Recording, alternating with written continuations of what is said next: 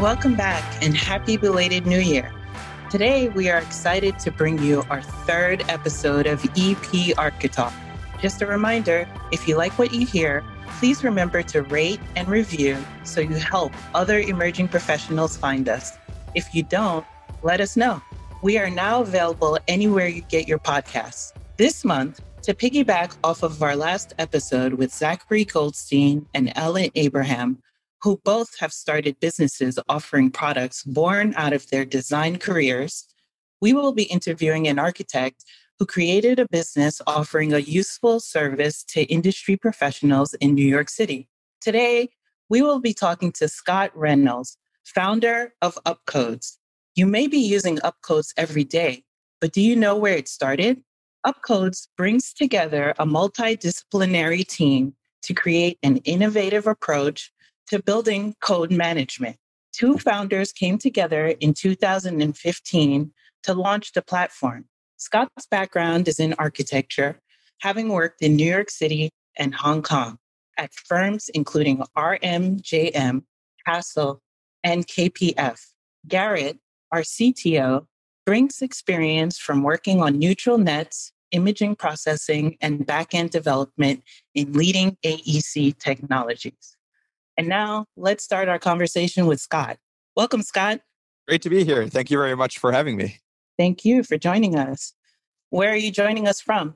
So I'm actually calling you from London or just outside of London in the UK. So quarantining and sheltering in place in a little bit more open area and we can get out for walks and get some fresh air. So a nice break from San Francisco and uh, and New York, I imagine. Oh, very nice. And just in case you hear sirens in my background, just know that I'm I'm joining you today from New York City for sure. Great. I remember that all too well uh, while I lived there. so, what are you doing in London? Have you moved so there? No, I haven't. Uh, just temporary. I have some family out here, and I think very similar to New York City, and certainly my experience. But San Francisco apartments, despite the price of them, are quite small. So decided to get a little break from the shoebox apartment and come out this way, taking advantage of everyone being remote because obviously, as everyone's experiencing, everyone's kind of dispersed. We were co-located in in San Francisco, but now kind of gone all over the place and just yeah, taking advantage and getting some fresh air while we're here. Okay, very nice. How long have you been there now? About twelve hours. So oh, wow. so I I I, I landed. Uh, Do I hear jet lag? Maybe a little bit. You will probably later on in the episode. Hopefully, not too much. All right. Well, thank you for joining us today. Why don't you tell us a little bit about your background, your history, and we'll get to the point where you started Upcodes. Yeah, absolutely. I think from a young age, just moved around quite a bit, really in different countries and within those countries, different cities. So originally born in Canada, moved to Ireland, then to Trinidad and in the Caribbean, back to Canada, actually, the UK and London, Hong Kong, and then eventually US for college and some of the professional experience. So moved around quite a lot, but ended up at Syracuse University for the Bachelor of Architecture program they have there. So really loved it. Like fantastic experience. Graduated, went to the UK to do an internship, and then on to Hong Kong, where I worked for a couple years. And I think you mentioned in the intro, but started at Hassell, an Australian firm, moved to KPF, an American firm, worked in their Hong Kong satellite office for a little bit, and then transferred internally with KPF to the New York City office. So that was the first full-time position in New York City was with KPF. So that was kind of like my career arc or trajectory. And it was really that experience and working at KPF where we started Upcodes and kind of like that launch pad. And very much like the last episode with Ella and Zach, it started as a side project and then got a little bit more and more traction until it eventually became a full fledged company. Okay, well, that's quite the life journey. I mean, Canada, Ireland, Trinidad.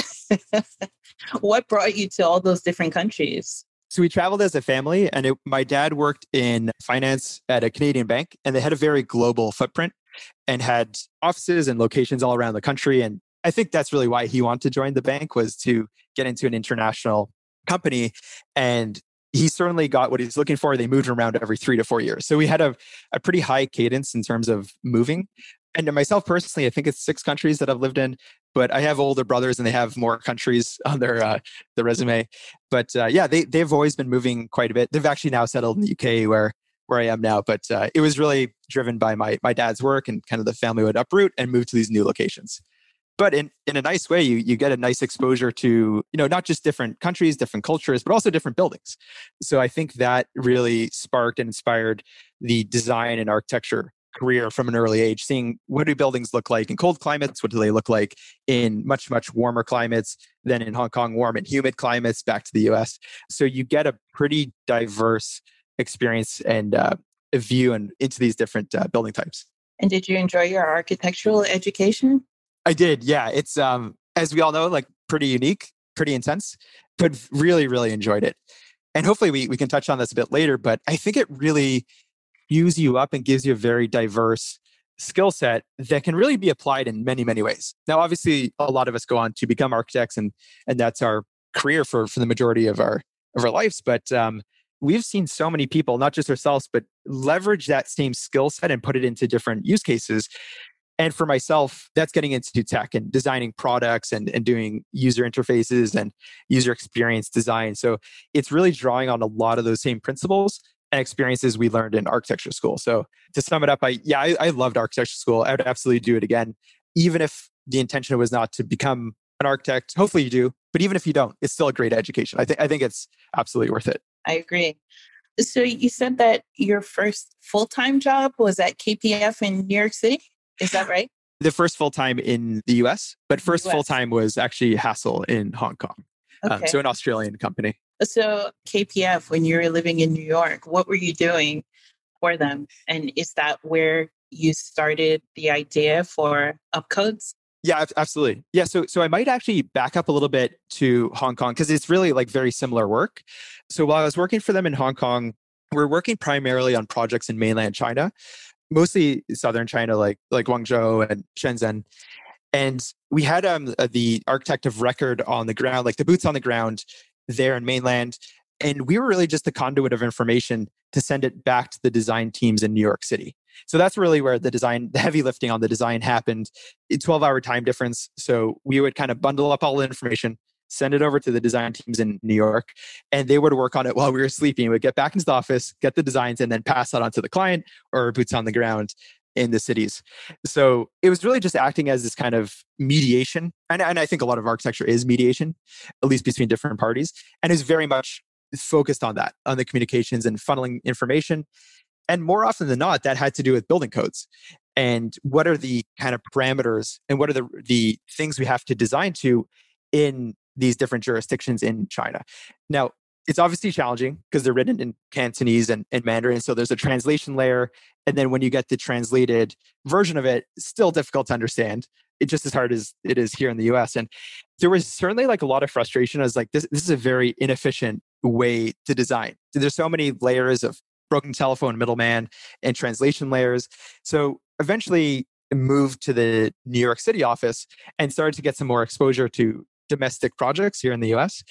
And lo and behold, while I had hoped they would be a lot more simple and easy, the layers of regulation are way more intense than they were abroad. So I think it was like a, a waking up moment for myself where I thought I could move back to the US and have an easier ride when it came to regulations and learning building codes, but it really wasn't.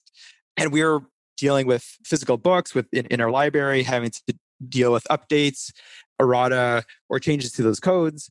We had an eclectic set of PDF saved to a company server or we could go to government uh, websites. So, and on top of all this, relying on building code consultants. So it's just such a, I think, a frustratingly inefficient process. And, and that's really what sparked it. I, I said, hey, look, like there's got to be a better way to manage building codes. And hopefully software can, can actually do that.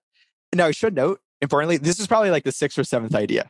You know, the first five, I sent it over to my brother, who would come eventually become my co-founder. But at the time, he was working as a software engineer at PlanGrid. So another kind of construction, well, quote unquote startup, but they sold to Autodesk last year, I think, or the year before. So he was working at PlanGrid as a software engineer. I pitched him those first five ideas as like, hey, you know, here's an interesting concept for for architects, and eh, what do you think about building some software around this? And he said, absolutely not. That is way harder than you anticipate, way harder than you can imagine, and it's gonna be really difficult to pull off. So I don't think it's a good idea. And it was a good reality check for me, kind of like a sounding board. But it was this the sixth or the seventh idea that I actually pitched him, which was building codes. Let's bring a little bit of structure and tools for architects to actually navigate and manage building codes. So I, I think I invited him over for a Thanksgiving in New York City our parents again were in, in, the UK, so we did what we could for Thanksgiving. Not great cooking, but we certainly had some time to hack together a prototype and what would this thing actually look like?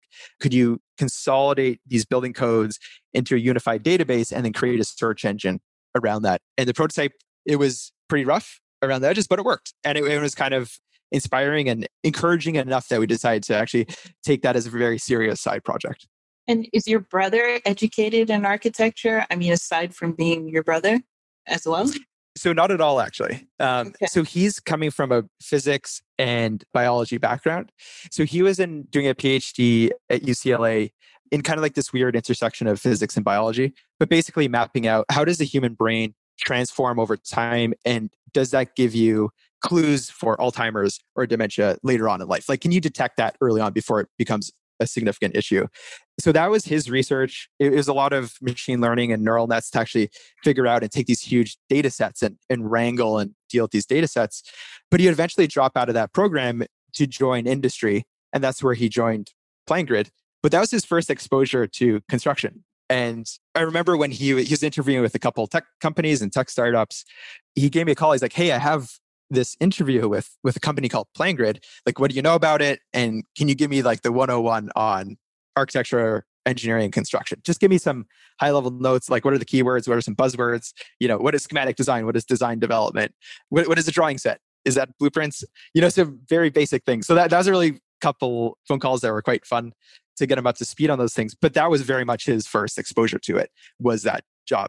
Obviously, when he was working at PlanGrid, you know, a lot more exposure they got to go to the building sites. They got to see what this construction look like. What does it take to put a building together?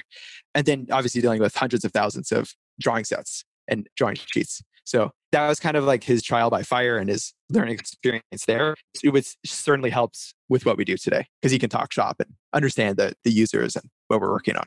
And work on computer programming as well, it sounds like. exactly. Yeah, 95% of it on, yeah. on the programming. And you said that you had maybe six ideas before Upcodes. What were some of those early ideas that you had? you know, I, I wish I remember. And I was actually thinking of this pretty recently, I think like a couple weeks ago, and it's in a notebook. And to be very honest, like I'm pretty bad with all my old sketches and, and notebooks. And it's somewhere in one of these volumes, and I have like a big bucket of these things. And oh, I need no. to I need to go through and find that like one, yeah. you know, or like that one page that consolidated. I remember, of course, for the biography, list. you got to keep those things. I'm sure it'd be a pretty comical list, and you can see them like crossed out as it's going down and generating new ideas to put across them. But um, I'll have to dig it up one day. I just haven't been able to uh, to find it. So you, you talked a little bit about what Upcodes is about. Why don't you tell us a little bit more? Like you told us where you got started with the idea after working and realizing that there could be a better way of people getting all this information. Why don't you tell us where Upcodes is today and what the bigger idea behind Upcodes is? Yeah, absolutely. And to kind of put a bookend between where we started and today. So we started with a very basic prototype, what we call an MVP so minimum viable product, just to basically test out an idea and get it into people's hands, see if it's useful. And at the time, we probably had a couple hundred people on the website actually using it and doing code research on it. Now, if you fast forward today, there is half a million people on the site a month doing code research. So it just the kind of the road has been really, really interesting and then constantly kind of growing and expanding in scope. But to back up and explain like you know where we are today and where we're where we're headed so very simply like we, we just want to create a structured workflow to look up building codes and apply it to your project. So the first step for us was consolidating a database of building codes and pulling together information regardless if it came from government websites pdfs physical books building a system that could actually intake all this data clean it parse it and put it into a unified database online that's searchable and to actually update these codes. And so when uh, amendments or erratas come out or new editions of the code come out, we could actually insert those, sync it to the cloud, and then the end users just have an automatically updated code library online. Sounds very simple. Hopefully, it looks simple to use, but actually took a long, long time to build. And, and we're, we're constantly expanding code coverage. They're going to new jurisdictions, getting amendments, integrating those into the codes, understanding like what does the code landscape look like in any given state, expand to cities and counties. So that was the first big step. But in terms of like where we're headed as a company, and we've started, you know, down this path a little bit, is really trying to make that as user friendly as possible. So moving away from reading the raw text of the code and starting to go to a very user friendly interface to put in inputs or answer questions and then get your results and answer. So an analogy is TurboTax. So I mean, very annoying to use, but at least we don't have to look at the IRS documents. And, and that's kind of like how we view where compliance and what it should look like in the future. It's basically take me through a choose your own adventure, answer a bunch of questions, go down this, this flow, and it'll do the calculations for you and map out the sections of code you actually have to follow. So we've actually started to do that, especially in the last 12 months. So now we have the ability, if you put in some information about your project, it'll do calculations like heights and areas, egress, fire resistance ratings, plumbing fixture counts, and doing all that math for you and, and kind of creating that code sheet, an automatically generated code sheet. Now, it's certainly early stages, and this is something that will evolve as we go forward, like over months and months and even over years. It'll, it hopefully gets more and more sophisticated and more and more coverage of the project. But that's kind of the North Star. We're, we're just working towards making the friendliest possible way that anyone can access and read the code and understand the code and apply it to the project. Now, let me ask you I mean, I've been a user of Upcodes myself. Okay. Oh, great. and I think it's great. Even when you Google like a code section here in New York City, honestly, your website is the first thing that comes up, like before the buildings department. like if I oh, Google oh, a building code. yeah. so, but you know, I mentioned that it was in New York City, but Upcodes is in other places too. Is it all over the United States? It is, yeah. So New York City was where we started and got our initial traction. And like I, I was based there at the time, and we did all our user interviews, and we're working with a lot of firms there locally. So that that is certainly like where we started, but we've since expanded across the country. So I think we have maybe 43 or 44 states at the moment. And then within some of those states, smaller jurisdictions. So like San Francisco, LA, Chicago, and Illinois. I know there's a couple other smaller like counties that we do. So we kind of went from a statewide focus and then now we'll descend in granularity to more and more cities.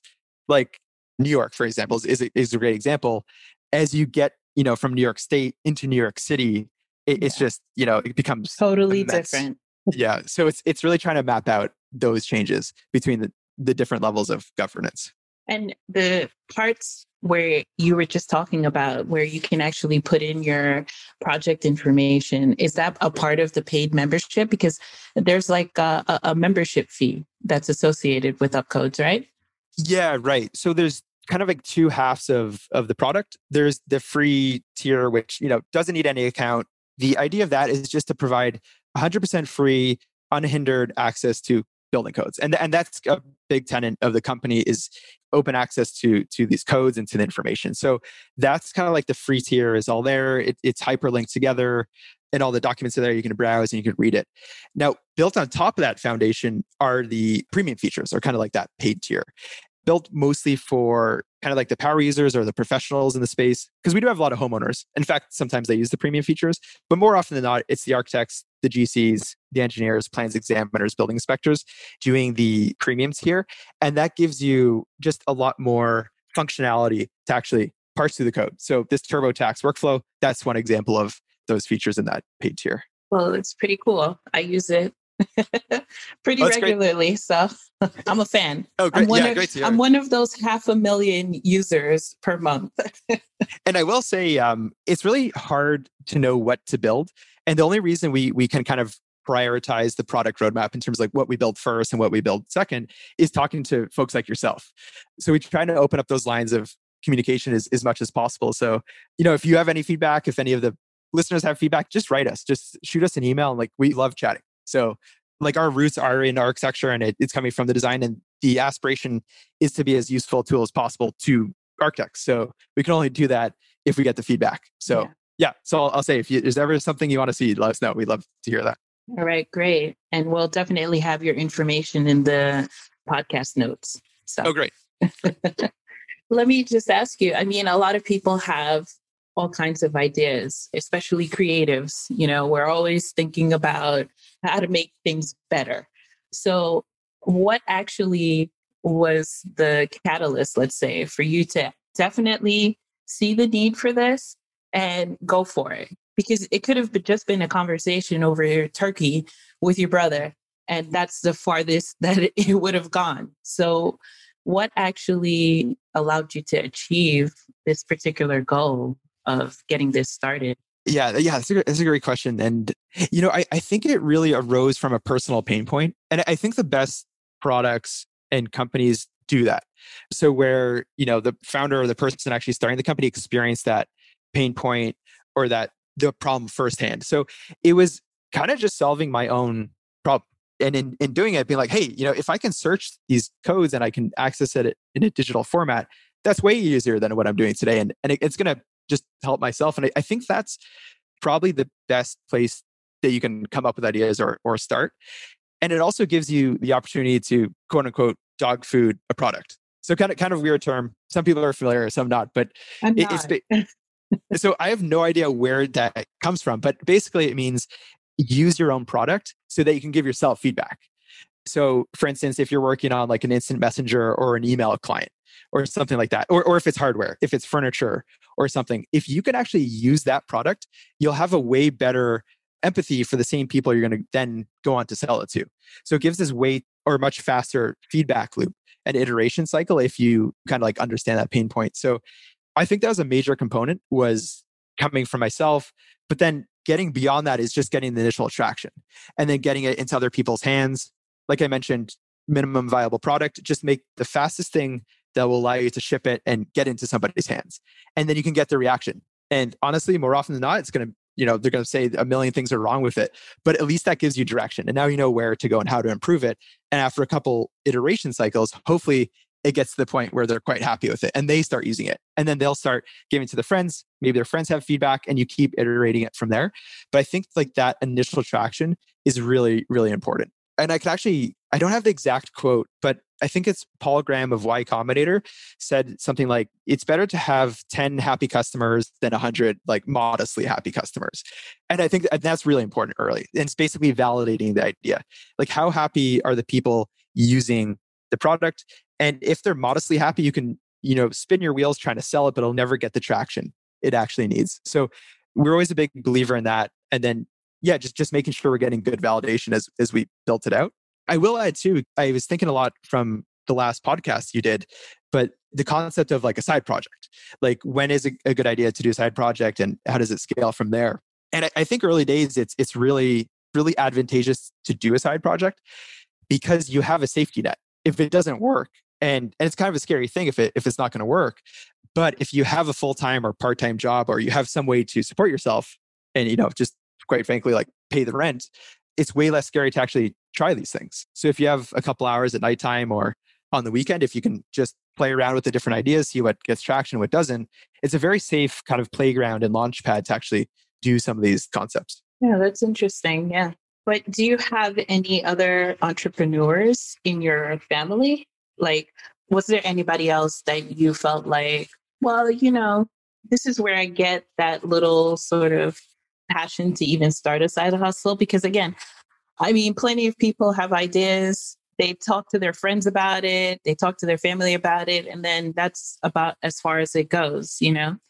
Was there somebody who you sort of had as a role model to propel you forward? Yeah, yeah, great. Yeah, great question. Um, so I mentioned earlier, my dad was working at a financial institution and was moved around to different locations, but he spent, I think, 30 years at the same company, around 30 years. So he's very much like a company man.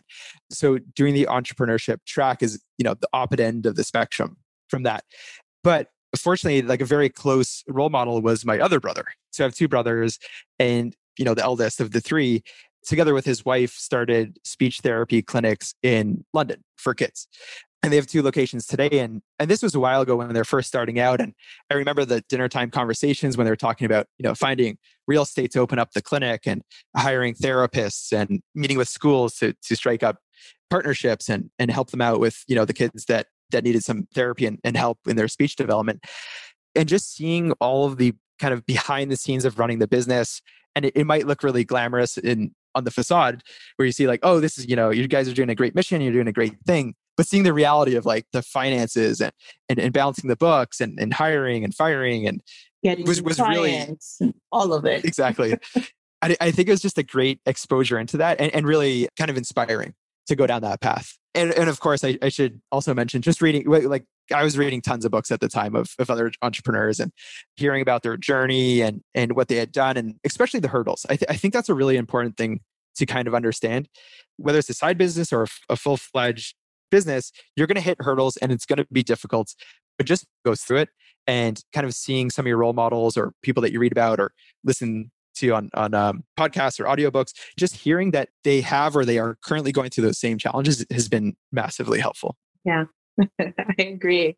It sort of lets you know that you're not alone in this, right? Like, especially when sometimes your side hustle or your business might not be going as you imagined it would be. it's exactly. good to hear these other stories about how it took somebody like 10 years to finally get off the ground, you know, with their business. But I imagine that you probably feel the same way after your seventh idea that was crossed off the list, you know, right before upcodes that it's about trying again, just continually going through the process and, you know, starting over again, starting over, you know. And there's a I think it's called survivorship bias, or it's a basically like a topic or a concept that a lot of the people that have gone on to become very successful look back and, and, think it was quite easy. But the exposure and insight that you don't get is from the 95% that fails because they just didn't get the platform to actually talk about it. Right. Um, so you, you get this kind of skewed understanding and view of these people that have gone out and started. And it's like, oh, it was incredibly easy for them, smooth sailing all the way to growing this business. But that's just not the reality. And we kind of earlier days, we went to Y Combinator which is kind of like a tech focused incubator, kind of like accelerator program. They bring a bunch of companies together, you get a little bit of funding, and they introduce you to a bunch of experts and they kind of like give you advice as, as you grow. One of the most valuable things from that experience, there's a, I think 110 or so companies in our cohort, was just talking to other companies and understanding and seeing the struggles they go through. And maybe it's something you've gone through, you can shed some insight or some advice or vice versa more often than not they're going to give you advice on something you're personally yeah. going through or the business and and they can give you advice and I, I think like that network that supportive network is just invaluable to have yeah absolutely especially when you're first starting out you know but that doesn't mean that that's where it ends you know i think that with every sort of evolution of your business you sort of need different levels of support because once you're in it, I mean, you started Upcodes in 2015. Mm-hmm. Is that right? I, yeah. I mean, now, six years later, you have a different level of support that you probably need and right. and a different level of support that you can give people who are just starting out as well uh, yeah absolutely and and there's sort of these different phases of of growth that the project right. or the company will go through and and you're absolutely right for each phase you're going to need different advice and different advisors and counseling at each one you're gonna you're gonna hit different challenges whatever it might be and you know when you're getting your first customer your first 10 it's gonna look very different than getting you know maybe your your 5000th to 10000 it, it looks um, well those, those are users. So that comes with other issues like scaling problems and making sure your servers don't light on fire. So you need your own set of advisors and, and experts there where you're saying hey how, how do you create the infrastructure that can support that kind of traffic and do it reliably? Which is something you know totally foreign before you actually get there and, and, and do it. Um, yeah. so i think the learning is really important. Like you'll never stop learning. Like you're going to hit new phases new challenges that you never knew could be a challenge or were a thing but you're going to have to deal with and and advisors and your network can get you through that yeah and uh, let me ask you since we're talking about it how do you handle those new levels i mean you know going up to half a million users per month on your website how do you handle that? How big is your team and who handles what? is this your only job right now? Are you working on anything new? you know, like Yeah. how do you handle that? Yeah, how do you handle your scale at this moment? Yeah, for, yeah, for sure. So the current position is probably like one and a half full time jobs. So it's it's like more than than I can handle. So so Surly doesn't afford for any side projects, at least at the moment. But it's really interesting when you think about the team size versus who you're serving. And we always track this metric. And unfortunately, it's, it's kind of fallen by the wayside. But it was how many hours does our team put into building the website versus how many hours are people actually spending on the website? Mm. And early days, you know, if you have like five team members, four or five team members, maybe there's like 30 or 40 hours being spent per day in aggregate between everybody building the product, but maybe only 10 hours of user time or 15 hours of user time on the product. So eventually that, you know, the ratio got closer and closer to like one to one, you know, maybe 30 hours a day spent developing the site and then 30 hours of time for user. But it was a really significant moment for us where that actually crossed the threshold and there was more user time on the site than we were actually putting into site per day. And then you know you're becoming leveraged. Like your time is highly leveraged like you're you're helping people and you're providing a service at a ratio that that's higher than the time you're putting in. And it's become really fascinating. Like when we look at new features like i don't know what that ratio is today. It's i think it's higher than you know it's certainly higher the amount of time than the time we put into the site. But now what we measure is okay if we make a speed improvement to the site or some kind of ux improvement that'll save let's say like one second per page load or half a second per page load. But if you times that by hundreds of thousands of page loads it actually adds up to tens of hours or even hundreds of hours. So in aggregate you're like okay we we just shipped that update. No one's going to necessarily notice because it's a half a second it's at one second like page load improvement but now we can give people back say like you know hundreds or thousands of, of hours of their time. So maybe they get home earlier maybe they, they're more productive in their job you know incrementally in when you zoom out and look at the large picture you're you're making a, a big change. And i think that's one of the things i love about tech products i- is that it scales really well and you can you can ship a feature or a product that impacts a lot of people. Yeah. And I think that also in talking about maybe people might not notice that half a second time save, but I'm sure that people would notice if there's a half a second put on the time of like reloading or things like that, you know. So the, in the opposite way, people would notice if this site is too slow or is Yeah. doesn't give me the information that I need or you know whatever it is, then people would definitely notice and stop using it. So I think it's a testament that it has grown in scale by so much over the years. Yeah, and, and it's a great point because not only is it your own site, it's other sites, it's other products, you know, Right. in your industry or, or not your industry. And I think the kind of general progress of some of these products has, has gotten faster and better and better. You know, the general population's expectation is getting higher and higher, and rightly so. Like we have better tools at our disposal, and we should be making better and better interfaces and and products, and they should be getting faster and nicer and easier to use. But it is interesting because like it, even things like Spotify, you know, becomes incredibly easy to play a podcast or a song or you know all these different websites we use. So it's interesting when you see the expectations rise everywhere. Now, when you look at architecture and you're dealing with Autodesk software, they're not necessarily pushing forward that component all that much. So like it does leave a lot of opportunity to kind of like delight and, and surprise, uh, which is always the goal. But it is interesting when you see from other industries when when there's really big advancements. Yeah. Some people like myself might argue that places like buildings department are not on that upward trajectory either of making things more efficient. But that's a conversation for another day.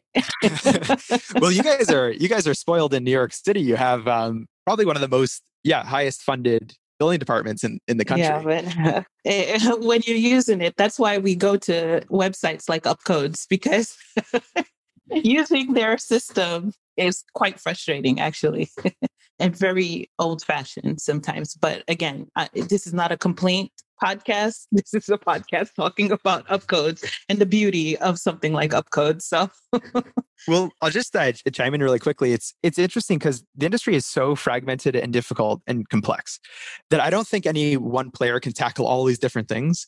So when you have a buildings department, the onus on them in so many different areas is pretty high. So I think they often, more often than not, get spread pretty thin and, and sometimes Yeah. have challenging budgets, like especially out of New York City, like very challenging budgets. And you know, everything from the permitting to the building inspection to the online submittal portals and, and things like that. Like I think they, you know, they're not tech companies and they have to cover all these different categories where if we just focus on one thing, we can try and do it really, really well. I think that's what people need is is just, you know, different companies, government agencies, or whoever it is to focus on these different workflows and then ideally make it really easy for the workflows to talk to each other. Admittedly, everyone and, and us too could do a way better job at that. Sorry, I know that's a bit of a tangent, but I just wanted to No, no. throw it out there because sometimes I feel really bad for them. I'm like, you guys have a really, really hard job. I, everyone do does. have a tough job. It's true. But like you said, if you focus on something, you can then be able to do it really, really well rather than having your focus spread out, you know, through various things. So was that or a part of your initial sort of thought in sort of getting together a business strategy for upcodes and is that still a part of you know your mantra or the mission of upcodes is to focus on this one thing and do it really really well Just focus on New York and let's do New York really well. And if it doesn't work in New York, it's not going to work anywhere else. So yeah, so so it's very much going down that ethos of do one thing well. So it worked in New York, and then we said, okay, let's scale this out to the rest of the country, one state by one state, and that's the online database. But when it comes to things like the TurboTax kind of workflows, the code calculators, we do it in a very similar way. Say, okay, let's focus on building heights and areas, plumbing fixture counts. Let's just ship it and let's just do those and, and let's let's tweak it. And it's going to be, you know, the scope is limited today, but if we can validate it, if people are interested in it, then we're going to invest way more into it and then start to expand it. But we don't want to, you know, do a little bit of everything, but not do one thing all that well. So that's right down to the core. It's very much one of the tenets of the company.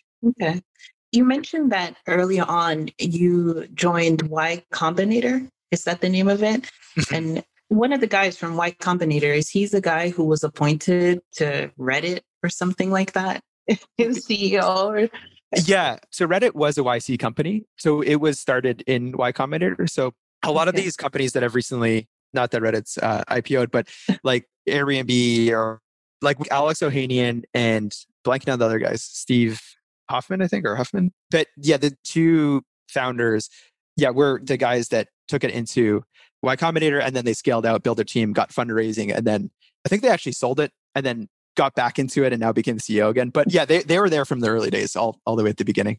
Okay. And and was this where you got, let's say, initial funding for Upcodes? Was that a part of that program, teaching you how to get funding for your business, as well as giving you support, other kinds of support that you need in order to build Yeah. it up? Yeah, for for sure. So they give you kind of like your first check, the first investment into the company. And for a lot of people that this is really helpful for us, but it lets you, you know, leave something from a side project and then, you know, go full time on it. Because all of a sudden like you have a little bit of funding, you can pay yourself and you can have a paycheck and you can pay rent not from Very a different job. And you know, for us and going back to the side project like we probably jumped from our respective jobs a little too early and you know i had my my modest architectural savings and, and ran that down quite low. So like when we did get into y combinator it was a big sigh of relief because they give you that first little bit of of funding. But then also prepare you to go out and get external funding and to other investors um, in the area. So that was a whole nother component of of learning and going back to the conversation about scaling yourself and learning new things like that you know we never fundraised before. So it was certainly a boot camp of how do you talk to investors? How do you pitch a company? How do you bring on and choose the investors that join and on what terms do they join and everything like that is a great example of something they provide but really just any network or folks that have done it before can help you through Mhm.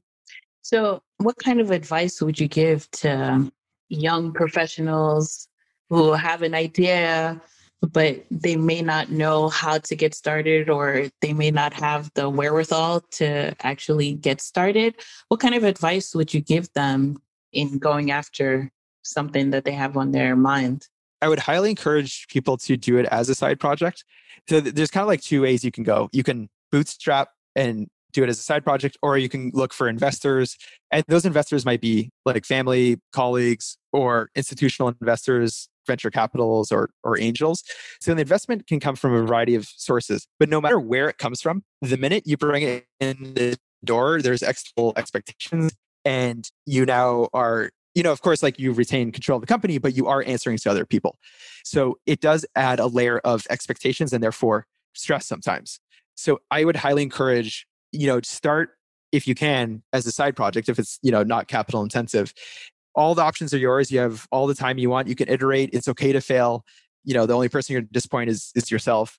Um, so I would highly encourage going that route if you can, and then delaying the investment, if ever, to where you're comfortable with it and you kind of know where you want to head and, and then you can bring the investors on and they will you know bring a layer of overhead and quote unquote like breathing down your neck but that's you know something to consider for sure is like your the independence is is can be very valuable mm-hmm. so having a solid business strategy is something that you feel like is like one of the foundation a part of the foundation of starting your own thing so that you can know where you're headed and know how to branch out to get there? Yeah, I, I think so. But just as long as you're willing to throw it out, you're, you're going to have a hypothesis. You'll get out there. You're going to learn a lot of new things that are going to invalidate some of those hypotheses. And as long as you're willing to be nimble and change it, you know, treat it like a living document, I, I think it, it can really help. I think it really forces you to think through the different functions which is really helpful. But if you're not willing to depart from that, then it become become more of a limiter. It makes you too rigid. That you can't adapt, you can't pivot, and you can't change from your original thought. So I think create it, but you know, update it. Update it every week, update it every month as you get new information, new learnings about the market, new learnings about who you're going to sell to, who are the users, and things like that. So I, th- I think it goes in tandem. Mm-hmm. As you said, staying nimble with that idea and flowing along with whatever comes your way in pursuing it, right? Yeah, exactly. And, you know, for, for us, like we had the North Star vision has actually remained like pretty intact, but the steps along the way have been remarkably different, you know, and yeah, the ability to stay nimble and, and to kind of divert as you're going down this decision tree is, is really critical. And I know for some other folks, like that North Star has changed pretty significantly, but in a really healthy way that led them to a really great place. And uh, do you still practice architecture? So, not formally. So, of course, like helping out where I can with friends and family. So, not not currently practicing, but fortunately, I do get a lot of exposure. You know, just chatting with users every day and understanding like what are their designs, what are their their challenges, and what are the features. So, I, I get to live vicariously a little bit. Like, I definitely miss my days. You know, actually doing the design and you know in Revit and, and CAD. But yeah, I don't do that today, but fortunately get to kind of work very closely with the people that do do it. Do you think you would ever go back to it like full time or? Yeah, it's a, it's a great question. I could, I could see it going either way. You know, on the one hand, I love the scalability of, of tech products and, and being able to iterate and ship very, very quickly. But then on the other hand, I absolutely love architecture. And maybe there's some combination in between. Maybe I can get back to design, but it kind of brings some software experience or thoughts into that process and see if there's any kind of interesting or yeah fruitful combination of the two. So yeah unfortunately i don't have a concise answer there but but maybe like a marriage okay. of, of the two. Yeah. Maybe autodesk in the future might have uh, somebody coming for them. Uh-huh. with new products well, they, they are the 800 pound gorilla in the room, and it would take many, many people with many great products to to make a dent in in their universe. And what do you see as the future of upcodes? Maybe what your ideal is, and what you realistically think. Yeah, so I think from an ideals perspective, ideally we can create a completely intuitive interface where you're answering a couple of questions and it's going to generate and calculate what are the requirements for the building, but then on the flip side, do the validation. So become the spell checker for the design. And we actually spent a little bit of time there, and hopefully we'll we'll get back into this. But looking at a BIM model or a 2D drawing and starting to flag potential code issues in that drawing. Now we know what specs and codes you need to design to, and now we can validate have you actually met those in the design, and then document that and bundle it up for permitting. So that's the long term vision. And, and actually, I think in reality, like we've made strides towards that, but there is a lot of work to do, and it's going to be many, many years to to get there. But um, yeah, so I, I'd say, like I think we'll get there, but it's going to be incremental steps along the way to to kind of bite off bite sized chunks that are feasible and that we can actually pull off that hopefully in aggregate will build towards this large to that point, that's interesting. Do you ever get pushback from anybody within the industry about what Upcodes has been doing? Like code consultants or, you know, expediters? I don't Yeah. know. Eh, Um, yeah, yeah, for, yeah, for sure. And I think when we do get pushback from actually both those folks, so code consultants and expediters, and some, sometimes architects, I think it's mainly because maybe we just didn't communicate it well, or they misunderstood, or you know something happened. But I think their expectation of what we're working on and where we're headed is an existential threat to either work or something like that. But but it's Yeah. but it's not at all. Like we view it as kind of like accounting like accountants use software or lawyers use you know software that makes them more efficient at their jobs and lets them focus on more exciting and creative components of that job and very much our ambition is to become kind of like an aid in your workflow like you're you are as the professional the centerpiece and we're a tool in your tool belt that helps you do your job better we're not trying to like replace you i think sometimes there's and i think rightfully so there, there's a fear on the self-driving car area where it's like, hey, if there's self-driving cars, what happens to the drivers? And I think that's a legitimate fear and something that should be considered and and explored. But I, I don't think that, you know, we're very different from that. Like we're not our ambition or the reality is is that we can't replace any of any of these jobs. It, it'll just be like accounting software to accountants or legal research software to lawyers. Yeah. Well, we're looking forward to seeing what Upcodes becomes into the future. I mean, as I said, I use it pretty regularly. So I'm looking forward to these new features that you're planning on rolling out. And I'll, I'll say too, like we're excited to see where it goes to. And it just in the vein of staying nimble, like we just have no idea. We're like, where will we be in a year or two years? And you know, what do the users want and what do they want us to build? Like it's always a, a system of unlocking more and more feedback. So we also don't know. So we're we're excited to see where we'll be in a year or two from now as well. Good. Looking forward to it. So now I just have a few fun questions, lighthearted, have nothing to do with business. If you're up for it, I like Absolutely. to ask them.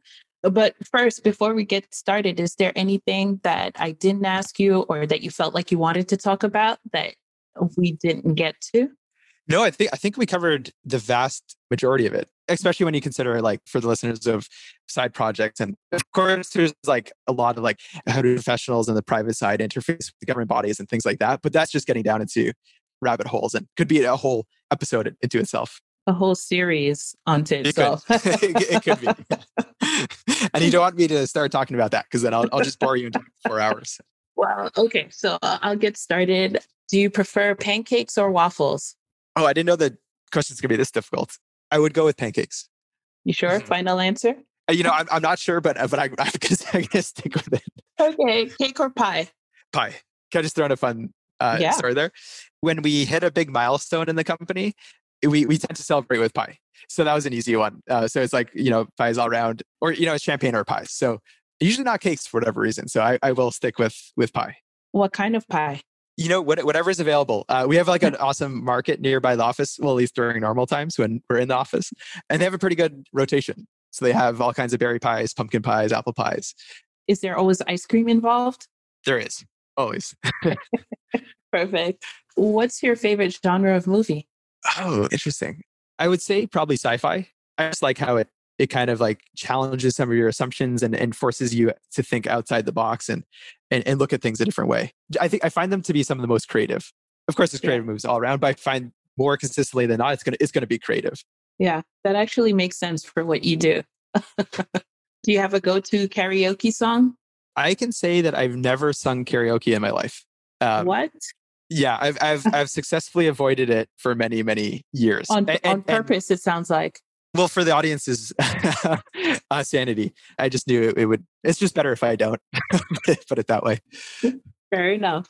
Are horoscopes BS or fascinating? I think they're fascinating. I think I think they're quite interesting. And whether it's like you're shoehorning something into a description, it, it, it stimulates conversation, and it's going to lead to something interesting. You know, whether that horoscope was right or wrong, it's it's going to be interesting no matter what. I agree. Pineapple on your pizza or no? Of course, yeah, Hawaiian pizza, of course, from an early age. Is Die Hard a Christmas movie? Oh yes, yeah. Is that up for debate? It is. Oh, okay. of course, yeah. I I didn't I mean, and that's out of our control. That, that was from the TV programmers when we were growing up. Like I, I didn't I didn't choose that uh, to be the case. It's a hot dog a sandwich. no, I, I don't think so. I also didn't know that was up for debate. So that that's interesting. I've never considered it that way. I mean, two pieces of bread. But they're connected. Sometimes. So I, I would I would argue, yeah, that's true. that is true. I'd argue it's one bun. because sometimes when you cut like a hero bread, they don't cut it all the way through. That's a really sometimes. good point. Yeah. So. Okay. You you you have me there. You Okay, last one. Pecan or pecan? Yeah. I, I, I go uh, pecan usually. Um, me too. Th- this is one from growing up moving around a lot. Like a lot of the pronunciation of different words I tend to pick and choose from you know from different countries I lived in. So you'll find some some odd pronunciations here and there. So did you pick up any Mandarin or Cantonese when you were in Hong Kong? So unfortunately, no. You know, not beyond the like the basics and the, the pleasantries. Yeah. So Hong Kong was a British colony until I think in the 90s. I might have that wrong. But until very recently. Yeah. And a lot of the roads, even the signposts, have both English and Cantonese on them. And a lot of like the taxi drivers and, and places you go are bilingual. So it, it's almost too easy to get by without learning. Now, that's not an excuse, but you know, if it was Shanghai or Beijing or something, I think it right. would kind of put you into the environment to learn. In, in that case, Mandarin. But to, yeah, to, to learn those much much more in depth. all right. Well, that's all I got. Thanks for playing along with our fun questions. Yeah, well, yeah. well, thank you for having me. I really enjoyed the conversation. Me too. It was really nice meeting you and learning more about the person behind the website. Great. Yeah, well, we're always here. So anyone, please feel free to reach out. Yeah. And again, listeners can find Scott's information in the podcast notes. And thank you again for joining us. We hope you all enjoyed this episode of EP Architect and stay tuned for the next one. Thank you again, Scott. Thank you.